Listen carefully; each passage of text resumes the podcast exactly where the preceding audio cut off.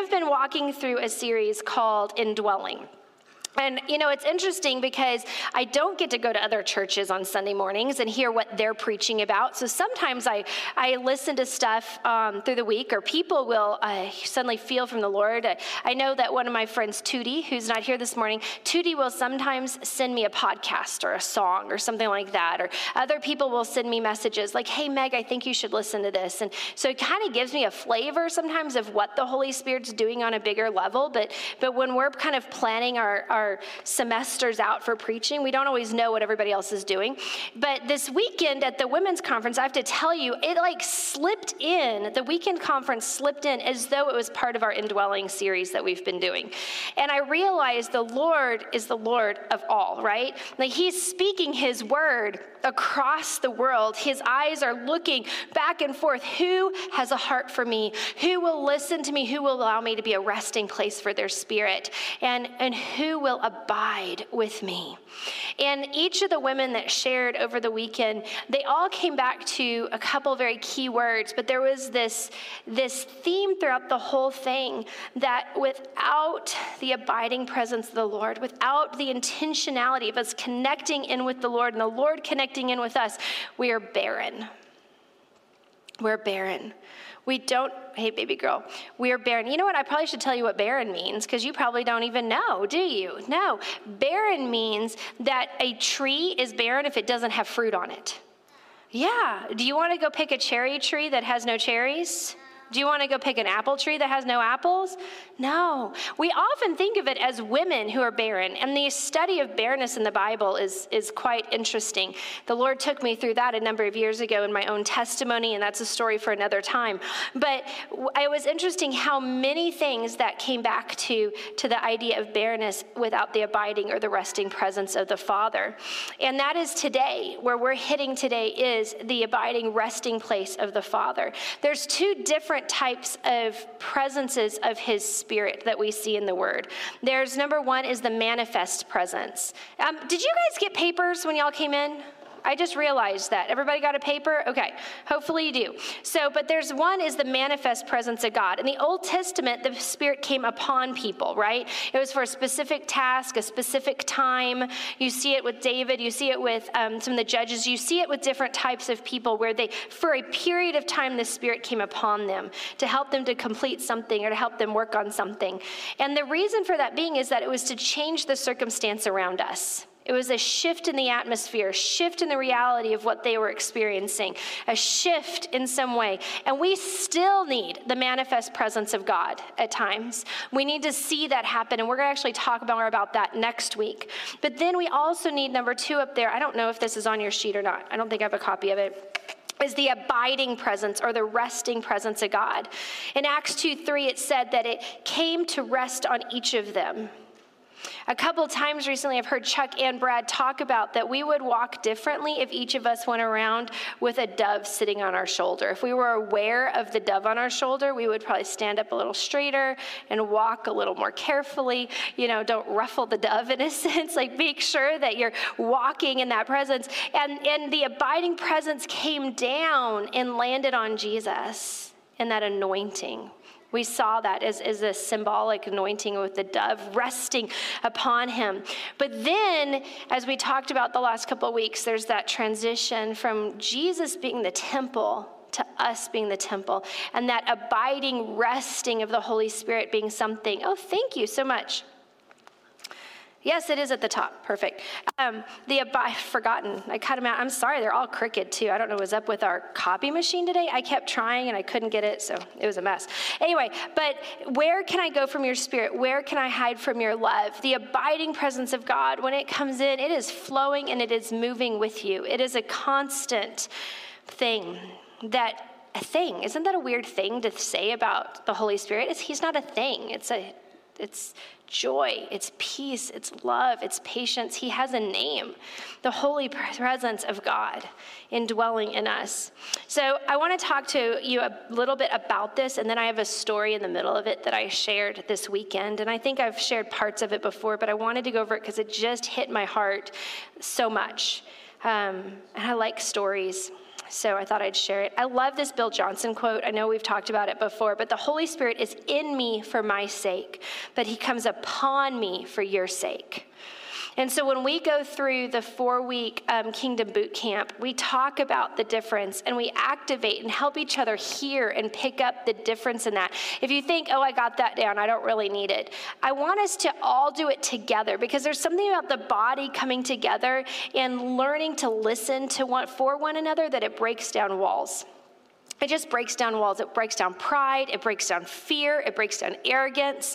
And we get to see each other. We did this a couple years ago, and it was one of the most beautiful times of just learning to listen for one another. So if you don't think that you can hear from the Lord, I think sometimes we put it in such a way that the only way we can hear from the Lord is like using our ears. And then we're like, no, it's not really our ears. It's our mind or our heart. So we're hearing in our mind or our heart. We make it really weird and odd and difficult to be tangible for people. And the Lord's like, I'm not trying to be difficult. I want to be super tangible. I want all of your senses. I want all of your body. I want to explore with you how you can hear me throughout being around me and in me, and I'm there. So he wants to come upon us in a different way. All right, open up really fast to John 14, if you will, for me. Flip there, push there, turn there. I'm in the ESV. I'm not sure what this is going to be up here. It is an ESV? Okay. Let's read this really fast. Thank you, Jesus, for your word. You know what? Will you guys stand with me for the reading of the word? If you can. We don't always do that. We're not super liturgical here, but there's something, especially with this, where I'm just like, oh, Lord, give us this moment. This is like, give us your daily bread. This is the daily bread, Father. Let us eat of this. John 14, 15. If you love me, you will keep my commandments. And I will ask the Father, who is I in this? Jesus. Thank you. Who's the you? Yes, exactly us. Y'all could all say me. So, all right. If you love me, you will keep my commandments. And I will ask the Father, and he will give you another helper to be with you forever. Even the Spirit of truth, whom the world cannot receive because it neither sees him nor knows him. You know him, for he dwells with you and will be in you. I will not leave you as orphans. It's such good news there. It's such good news. I was thinking of the pictures. There's been a number of pictures in the news lately of our dear armed force members carrying babies. Have y'all seen those? Where they've been passing babies over the walls to get the babies out of Afghanistan. And I can't imagine being a mama. Y'all, my heart has been breaking over this, but I can't imagine being a mama up against a wall somewhere and knowing, because I have chosen the good thing, I need to pass my baby up to some stranger. Most of these are still young enough that they're I'm sure they're breastfeeding. And they're just passing these babies up. And their last look of their baby's foot as it goes over to the wall into some other man's hands. You don't know what's going to happen. And I wonder if some of those mamas there, they probably don't have the word like this with them, but how many of them in their heart hear the words, I will not leave you as orphans. I will come to you, Lord. Don't leave my baby as an orphan. Let me find them. Provide for them. Hunt my baby down with your love. I think that's the Jesus's heart there for his people. That's his heart for you guys. It's his heart for the world right there. Don't ignore my word. Don't ignore my word. I will not leave you as orphans. I will come to you. Yet in a little while, the world will see me no more, but you will see me, because I live, you will live. You also will live. In that day, you will know that I am my Father, and in you me, and I in you. Whoever has my commandments and keeps them, he it is who loves me, and he who loves me will be loved by my Father, and I will love him and manifest myself to him. Right there, manifest. Next week, ching. Judas said to him, Lord, how is it that you will manifest yourself to us and not to the world? And Jesus answered, if anyone loves me, he will keep my word, and my Father will love him, and he will come to him and make our home with him. Whoever does not love me does not keep my words, and the word that you hear is not mine, but the Father's who sent me. These things I have spoken to you while I am still with you. But the Helper, the Holy Spirit, whom the Father will send in my name, he will teach you all things and bring to your remembrance all that I have said to you. Right there, I think it's really interesting because there have been a number of times when you're reading throughout the Word that something happened, and then it has this little tagline where it says that later on the disciples remembered. Do you guys remember some of those places like, oh, after he was crucified, the disciples remembered, or later they remembered this moment. I was teaching out of the withered fig tree story yesterday, and in there it says, later they remembered this moment, okay? And it says right here, and bring to your remembrance all that I have said to you. Do you ever think that sometimes Satan does that too? He remembers the things he's said into your mind at times, but there are other times where the Lord brings back the things he's said to you. He is faithful to do that. Peace I leave with you. My peace I give to you. Not as the world gives do I give to you. Let not your heart be troubled, neither let them be afraid. Jesus, thank you for your word. Thank you that you are the same yesterday, today, and forever, that your word stands true, that you would not leave your children as orphans, that you call us to not live as orphans, to not live as abandoned and afraid, but to trust that what you say you will do. We lift up the babies and the families across the world, those who need families, those who need protection, those who need strength. Walk with them, Lord. May the body of Christ around the world rise up and cry out for justice, your justice, Lord. May we stand in awe of what you're going to do in the days ahead. We love you. Amen. Amen. All right, y'all can sit down now. Thank you. Most of you had, but I appreciate that. So there's a couple things here. I have been listening on and off for like this last year. I was in The Hiding Place a whole lot, listening to it by Corrie Ten Boom. And it was her story of walking through the concentration camp experience and her family being stripped away from her and passing away and her coming out the other end and sharing her story. And I keep thinking how there are things that are going on in this world that it says, in this world there will be trouble. It will be hard. It will be hard. But what's the second part of that? Do you guys remember? I have overcome the world. There's a story here that's yet to be written, but has already been written at the exact same time. And we get to take a part. We are meant for this day and age. It's not an accident that you were built and knit in your mother's womb during this time period. But I'm going to tell you, it's been a little hard, hasn't it? The last number of years have felt a little bit like we've been whipped around. And the Holy Spirit, I think he's saying, look at here, let's go back to basics. There's some reason I'm here, and we're going to ground ourselves in these things because I'm here to do a few things. You don't need to be whipped. Megan, you don't need to be whipped around. You don't need to be whipped around. I'm here. So why is he here? Number one, to comfort and encourage.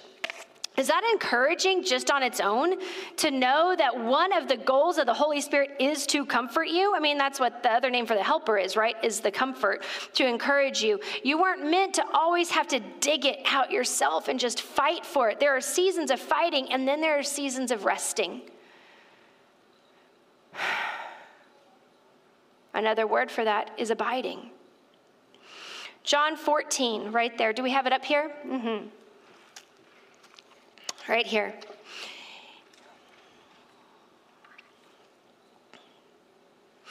If you love me, I'm going to start, if you love me, you will keep my commandments. Wait up. Those are not matching up on my paper. I did something. Oh, no, back to 15. 14, 15 in the beginning. We're at 27 up there. Can we go backward? 6, 25, 24. Y'all have your words out?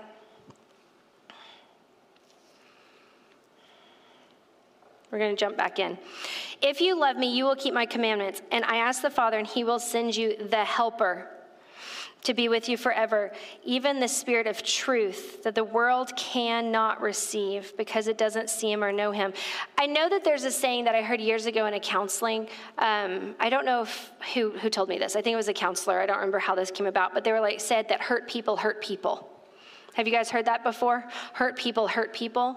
So I'm somewhat surprised sometimes when the world acts like the world, right? Like sometimes I get almost offended, like, whoa, they cut me off, or, oh, they were really ugly when they drove past me and I wasn't going fast enough. And I'm like, what? What did I do? You didn't do anything. Hurt people hurt people. They have not had the Father relieve them of that pain.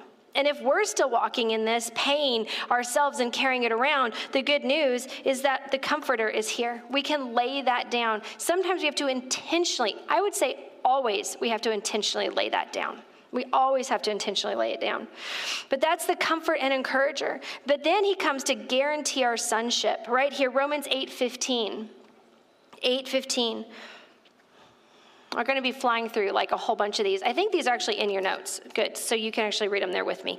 For you did not receive the spirit of slavery to fall back into fear, but you have received the spirit of adoption as sons, by whom we cry, Abba, Father. The Spirit himself bears witness to our spirit that we are children of God. And I know often we want to change some things here and be like, we're sons and daughters. But the important part on this, if we're looking back in the Word, is that we want the spirit of sonship. We want the spirit of adoption as sons. Because in the Word, what that means is that you get everything. All of it. You don't get a part of it. You're not marginalized. You don't get part because you're a daughter, part because you're a son. In the Word, when it talks about the spirit of sonship, it means you get everything that you're supposed to have. The inheritance is full. If we start playing with it there and say daughters in that exact way, then if we go historical context, we actually lose out if we call it that. If we take it from a modern translation and say, oh, as daughters, we may understand that, but the Word actually talks about historically that you wanted to step into the sonship because you got everything that you could need and everything that you could want. You got it all. Full adoption rights, not just partial adoption rights. So I want to cry out for sonship in that area, to know fully who I am and whose I am. This guarantee of sonship. We're stepping into the intimacy of the Father.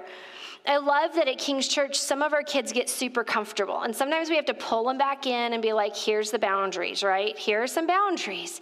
But the reason they get super comfortable is it's like it's their home too, right? They're home too. And we want to teach that there's areas of respect or honor. We do that. But it's interesting to watch. Kids don't have the same fears that we do as adults, right? Like they will often just run up to you or they'll run over to you. And I saw this mom in the store the other day. I was somewhere and she was trying to work and her daughter was in a back room of the store and you could hear this little girl crying and one of the other workers that was with her was trying to comfort the girl, but it was not. The little girl wanted mama. She was 3 years old and she wanted her mama. And so eventually they came and traded out with me and then she traded back and she was trying to apologize and I was like, no, this is good. And she's like, well, sometimes she just needs to run up and just touch me.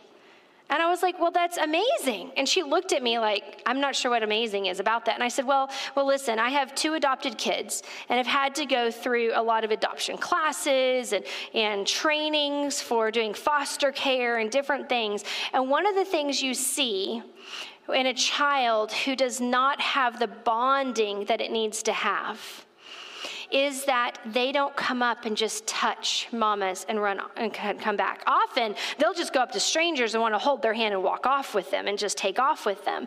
And it takes a while for that bonding to happen, and in some kids it never does because the heart was so broken at such a young age. But when you see kids, and sometimes as mom, we're like, oh my word, I get touched so much, so often. And we hear about, I hear moms kind of complaining like, oh, I'm just always being touched. But it's like, no, it's good. Your kid is just coming up and wanting to make sure, are you good? I'm good. We're good. Okay. And they're on their way. And it's totally natural and it's normal and it's important.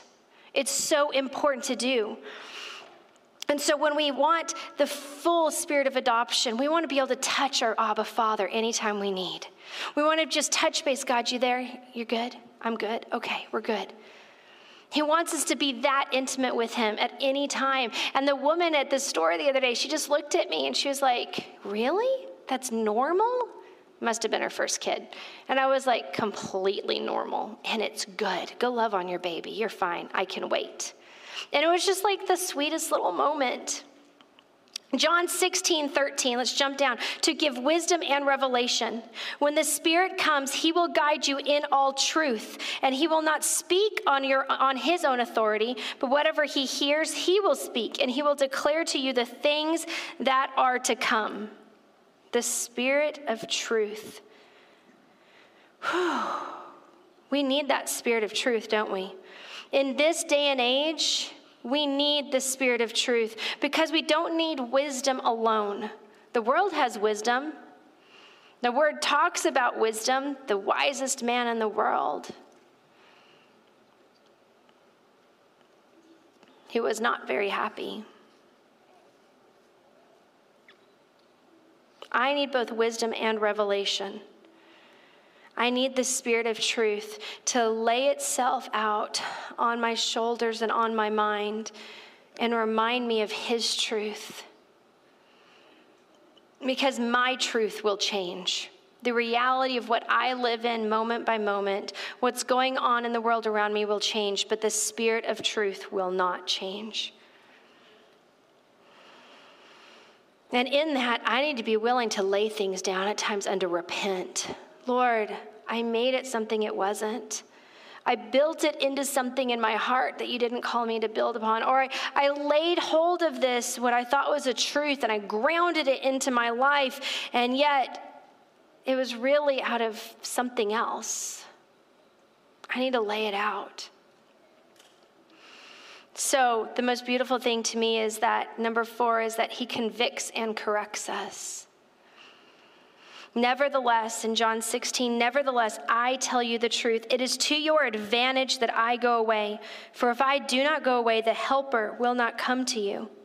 But if I go, I will send him to you. And when he comes, he will convict the world concerning sin and righteousness and judgment. Aren't we glad that he is the one that can come in and realign us to true north? He can do that, but it doesn't happen if we just turn on the TV.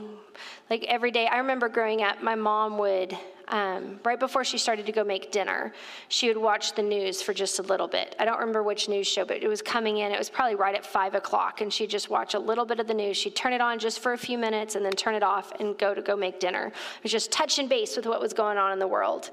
And I kind of think of it, if we do that, we're just touching base with God a little bit every once in a while, just to kind of, God, what are you doing out there?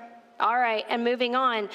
It's really not giving me enough time to have the helper come in and really abide with him and him with me so that I am empowered to walk in his commandments. I'm empowered to listen to him. I can't do it if I'm just touching base a little bit. I need it all the time. I need it all the time. Number 5, to bring about godly character. Galatians 5. The acts of the flesh are obvious. Immorality, impurity, debauchery. I mean, talk about a heavy word there.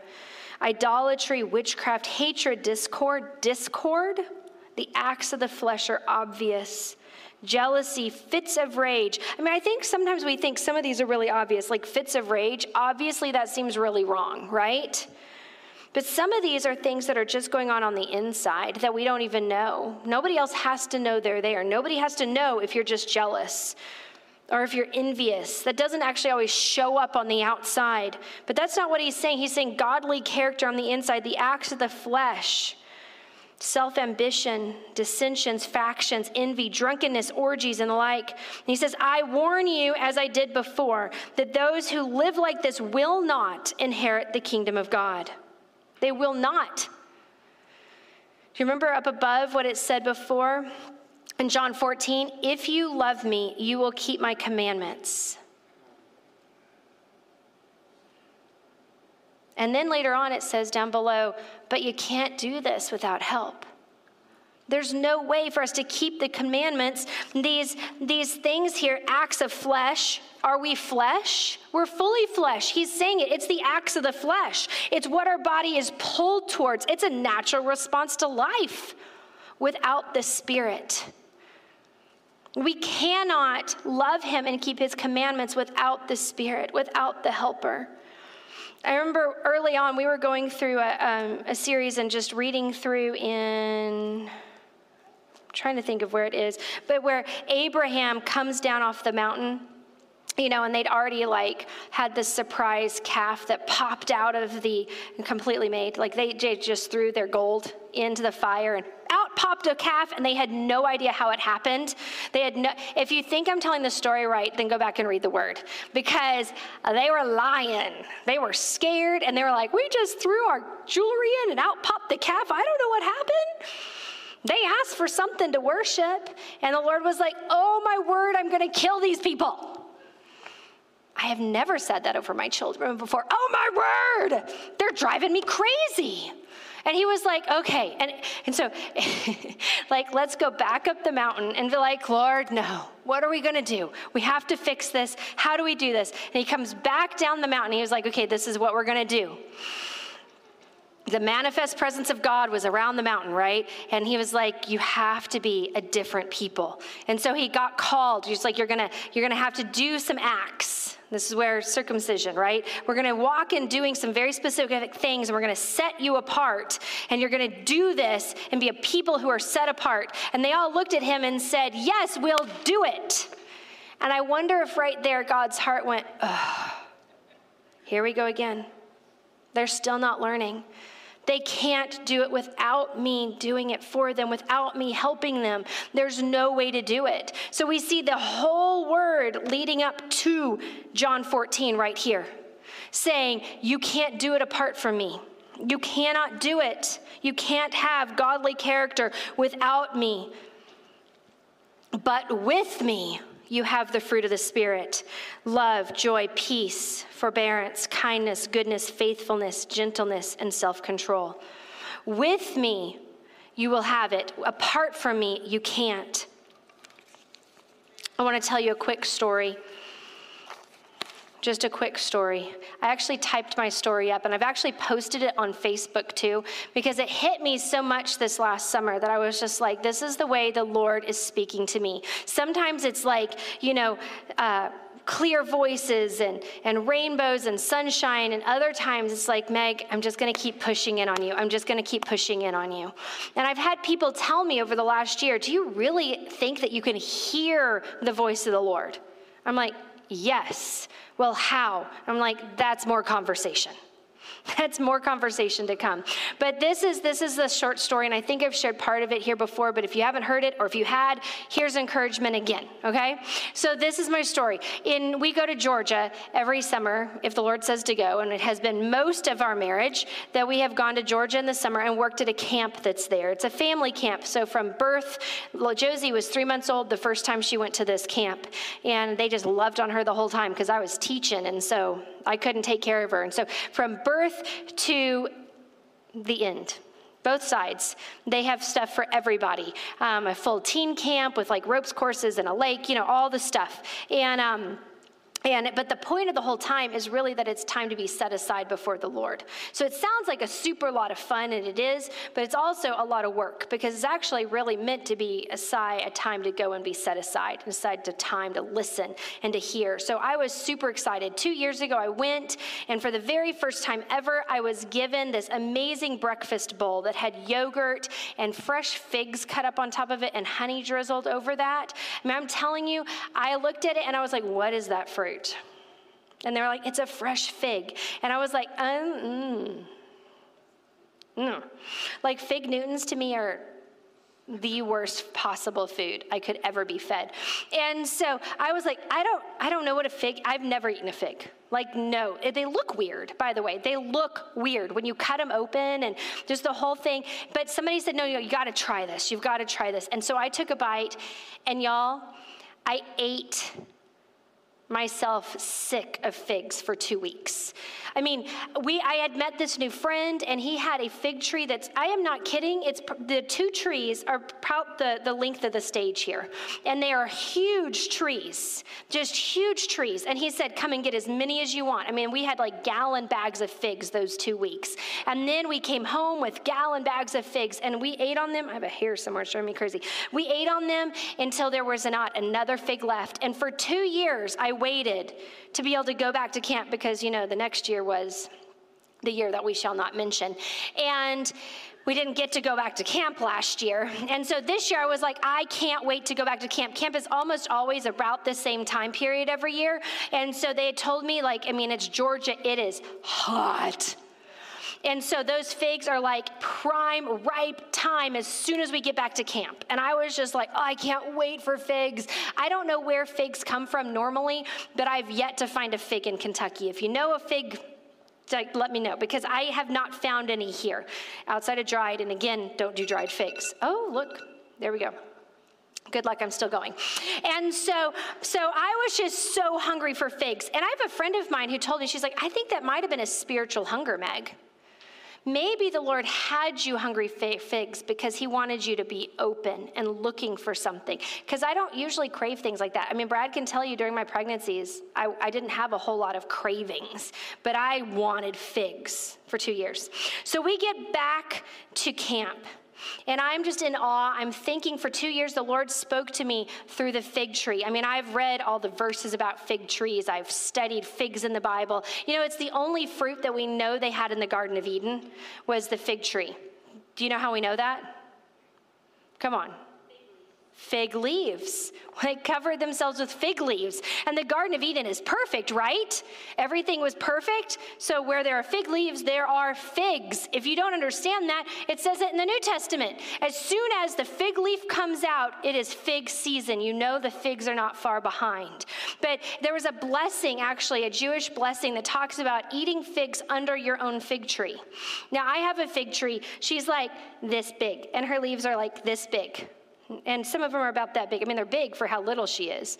And she has like 4 little figs on her right now. All right, there's nothing to eating under that fig tree. So what does it mean, the blessing of eating your own fig tree? That fig has been established, it's been rooted, and you've been in one place long enough that that fig tree has had time to grow, which says something for the Jewish people, because they moved around a whole lot.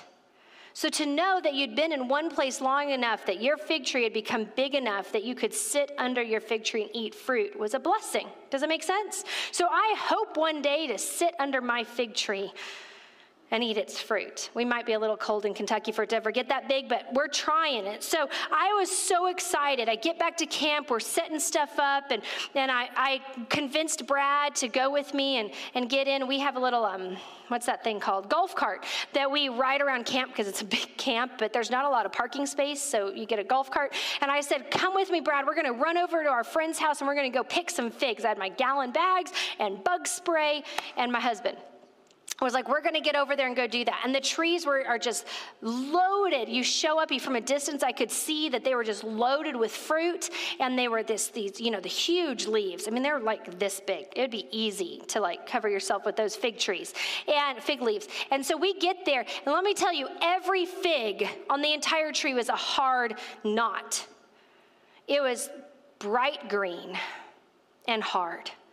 And I was like, no, surely there have to be some. It's the same time of year. And they're always right, this time of year. And we're looking and looking, and our friend comes out of his house, and he was like, I don't know what to tell you. And he was like, it's a late harvest this year. I was like, well, was it cold? No, it's actually been hotter than normal. I was like, well, really? I mean, why are they not ripe? And he's like, I don't know. You're just going to have to wait on them. Not the words I wanted to say. Not the words I wanted to hear. And he was like, no, there's not anything ripe here. You'll have to check later. I'll keep looking for you. But even those very top ones at the very top, which we couldn't really even get to because it's like 15 feet tall, but they were trying to pull down and there was nothing. I was so disappointed. Went back over to camp. I was just frustrated. I was like, how can I ripen a fig? So I twisted one off. They don't want to come off either. I had to twist it off, and I took it back to camp, and I was like, I'm going to Google this, figure out how to ripen the figs. Like, maybe I can put them in, like, bags, like a Ziploc bag with a banana, you know, or something. And so, you know, I was like, there has to be a way to, like, fake this out, to, like, make these kind of hurry up and to ripen. And, guys, guess what? There is no way to ripen the fig tree apart from the tree. They must stay attached until near harvest time, or they will rot. They'll rot. There's no way to do it, Google told me. My experience, I set that little fig on the countertop in our little kitchenette, and she just got soft and gross, and then there were fruit flies, so she went away. There was no happiness there. I was so sad. And we're at camp for a number of weeks, as you guys know, because, like, you know, we were gone all of July. And so we're there, and the very last day of camp, I was praying through, and I was frustrated. I was having a one-sided argument, which you guys never have, I'm sure, with the Lord. But I was having a one-sided argument that morning with the Lord. And I had been listening to this amazing Bible teacher named John Oswald, who, when we were in Mississippi, he was the Old Testament teacher down there. And then he was at camp this summer. And so he was teaching through Nehemiah. Oddly enough, 1 year to the day of Brad and the leadership team here teaching through Nehemiah last summer. And I was frustrated. It was the very end of Nehemiah, because we had been there the whole camp. And Nehemiah, the very end, ends with a warning from Nehemiah and heartbreak from Nehemiah. All the things that the Lord had done, all the doors that he opened, all the gates that he rebuilt, the wall that was rebuilt, the work that people had done, the hard work. When Nehemiah came back, I think it says like 13 years later. I'm not right sure at the moment. I don't have it before me. But he comes back to visit. The king lets him go back to go visit. And he says this line. He says, and it was if nothing had ever happened. It had just gone back to the way it was. And then it reminded me of at the beginning where the people looked and said, yes, we will do and we will follow what you say. We will go do it. And they didn't. And I was just frustrated that morning. I was frustrated over my own impatience, wishing a few things in my heart and my life could ripen faster. And God said something really clear that morning. He said, I need you to wait on patience. Wait on patience. We just read it a minute ago, but the fruit of the Spirit is love, joy, peace, patience or forbearance, kindness, goodness, faithfulness, gentleness, and self-control. There's this song that we've taught the kids for years about the fruit of the Spirit. It's so important to recognize it, because when the Lord speaks to us, and at that moment I was like, I have to wait on patience. Yeah, Lord, I know. Fruit of the Spirit. Can't hurry it up. You've been talking to me about the dumb fig trees this week. Has to stay connected to the Lord. Has to stay connected to the tree. Can't hurry it up. So I decided to seek God and to be patient.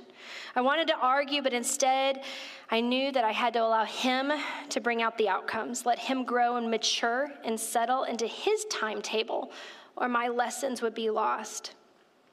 I was so frustrated that day, y'all. So I get out of Bible study. Bible study is really early in the morning, and I head back, and I'm making coffee because, as many of you know, I love coffee. And so that's one of my things that I do at camp is to brew coffee for the whole hotel. And it's like, I don't remember how many rooms, 130 rooms or something like that from all of camp. I mean, it's crazy. So I had brewed over 120 pots of coffee in the last almost 2 weeks. And so I was in there brewing coffee again, and that little coffee maker was just pumping away, and I'm taking it in there to the air pots, and I was prepping the area, the coffee station, just like you guys so beautifully do here, and I was getting it all ready, and I'm just standing there, and I'm trying to let go, because I was still a little frustrated over the end of Nehemiah and my frustration, all having this like head point that morning. Like I was just like, oh, I don't know what you're saying, but wait on patience. I don't want to do that. I'm so annoyed. So I'm pouring the coffee, and suddenly this woman comes up to me. Out of the blue, she's getting her own coffee. She had spent the night, her nephew, I think, or her son was actually speaking at the teen tabernacle, so they came to support her. I'd never met her before. And she starts to tell me a story. And she looks at me and goes, "Do you like figs?" I was like, "I love figs." And she said, "Well, we've never met before, but when we were getting ready to leave for the trip yesterday, right as my husband was already in the car and I annoyed him with this, I felt like the Lord said, go out and pick figs because my fig tree is just overflowing with figs.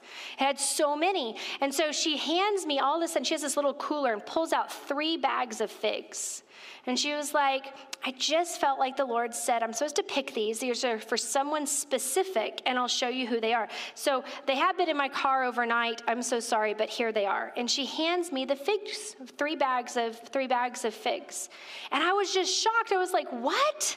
I was like, the Lord just told me this. I was having this frustration with the Lord, and he said I needed to wait on patience for him to provide and grow and mature because he would be my provision, but I had to wait on patience. And she looks and she goes, "Stop." She's like, "My name is Patience." My mouth dropped open, and for a very rare moment, Meg had no words to say. The Lord was so clear. He said, "I told you to wait on patience." Guys, he speaks both of this symbolic, I need to grow patience and trust on him, and as well as to make sure that I'm a little slow, I got it. He knew that he had needed to bring me an actual woman by the name of Patience to bring me what I couldn't force or mature to ripen on my own. His word is for the realities of in our life, not just the symbolic. Not just the symbolic, guys. I know we're running late. I'm going to hurry on this little bit. But number 6 right there is to empower for supernatural ministry. Listen, y'all, she didn't know that she was being empowered for supernatural ministry that morning. She was listening to the voice of the Lord. And it almost brought some discord between her and her husband because she's out there picking figs and he's in the car going, "We're supposed to leave." She's like, "Just a minute, just a minute."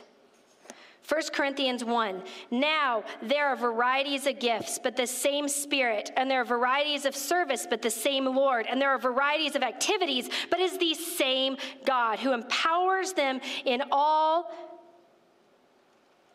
in everyone. To each is given the manifestation of the Spirit for the common good." She held a lesson in her hands that I would not have learned had she not brought them that day. She fulfilled weeks, if not 2 years, of a lesson the Lord had been preparing in my heart. And I would tell you, I'm not done with that lesson. So the Spirit is in here, in me all the time, abiding and resting. We don't always feel it. You don't feel your spleen. You don't feel your pituitary gland. When I was younger, I know it sounds dumb, I had a tumor on my pituitary gland. Guys, that's called a brain tumor. It was very small. Thank the Lord, it is not there any longer. But I had it and had no idea that it was there. I didn't feel it. I didn't know anything about it. They did some blood work and came back and said, "We need to do a CAT scan. Something's not right here." But I had no idea. But the Spirit is there, and it is right. And it is present all the time. But we have to stay connected to the Father. We have to abide back in the Father. Acts 19 says, "We have never even heard that there was a Spirit." There's an entire group of people, read it later for yourselves. There's a whole group of people who had no idea that the Father was present on this earth. They were still doing the work. And sometimes we live like we're those Acts 19 people that we don't even know there is a Spirit. We know there's a word, and we know that there's hard work to be done. But we're cutting ourselves short if we don't abide and listen to him. Jumping right back in here, we were in John 14. One last thing, John 15. I would ask you guys meditate on this week with me. Will you guys do that? John 15. I am the vine, the true vine. If you look in the word will often describe Israel as two things, a vine and a fig tree. It's all over. He uses them both. I am the true fig tree. And my father is, I don't know, the fig farmer. Every branch that does not bear fruit, he takes away. And every branch that does bear fruit, he prunes, that it may have more fruit. Already you are clean because of the word that I have spoken to you. Jump down to number 7. If you abide in me and my words abide in you, ask for whatever you wish and it will be done for you. There's some if and thens there, by the way. If and thens that are in this statement. If you do this, then I will do. This isn't the genie. This is the Holy Spirit. So I find myself at the end of today running a bit late, a lot late. Thank you guys for your patience. My story's a little long. But in this, I want to be a people who abide, finding where God is moving and dwelling in that place, soaking in an atmosphere of prayer, worship, and the word, and practice listening and responding in faith. Responding in faith. Because listen, you have something that the Lord's given you that someone else needs. And it may not be a bag of figs. I don't know what it is. It might just be an encouraging word. It might be a hard word. It might be a tissue. But you were given something that the world needs. And this woman was blown away. Y'all, she was just a very small, I would say probably very shy, tender woman. She would never stand up here on stage and tell this story herself. And she was kind of mortified, all the big scene that I made all of a sudden out of it when I was just like hooping and hollering and pulling people over because that's who I am. And I was like, you would not believe this. And I mean, y'all, she was just like, I just was trying to be obedient. So this week, there are areas the Lord's going to say, just try to be obedient, but spend time with me, move in. Don't let your oil lamp run dry, guys. It's a choice that we make. We can choose to run dry. But there are times when you feel like you're dry and the Lord's saying, choose to run to me instead. Choose to turn on the worship. Choose to lay on your face for a minute. Choose to turn off the TV and turn off Facebook. So if this week, if you'll do that with me, choose to sit in John 14 and 15 with me this week. Because next week we're going to be talking about the manifest presence. But we need both. And I'd say right now, for some of us in here, our hearts need the abiding presence.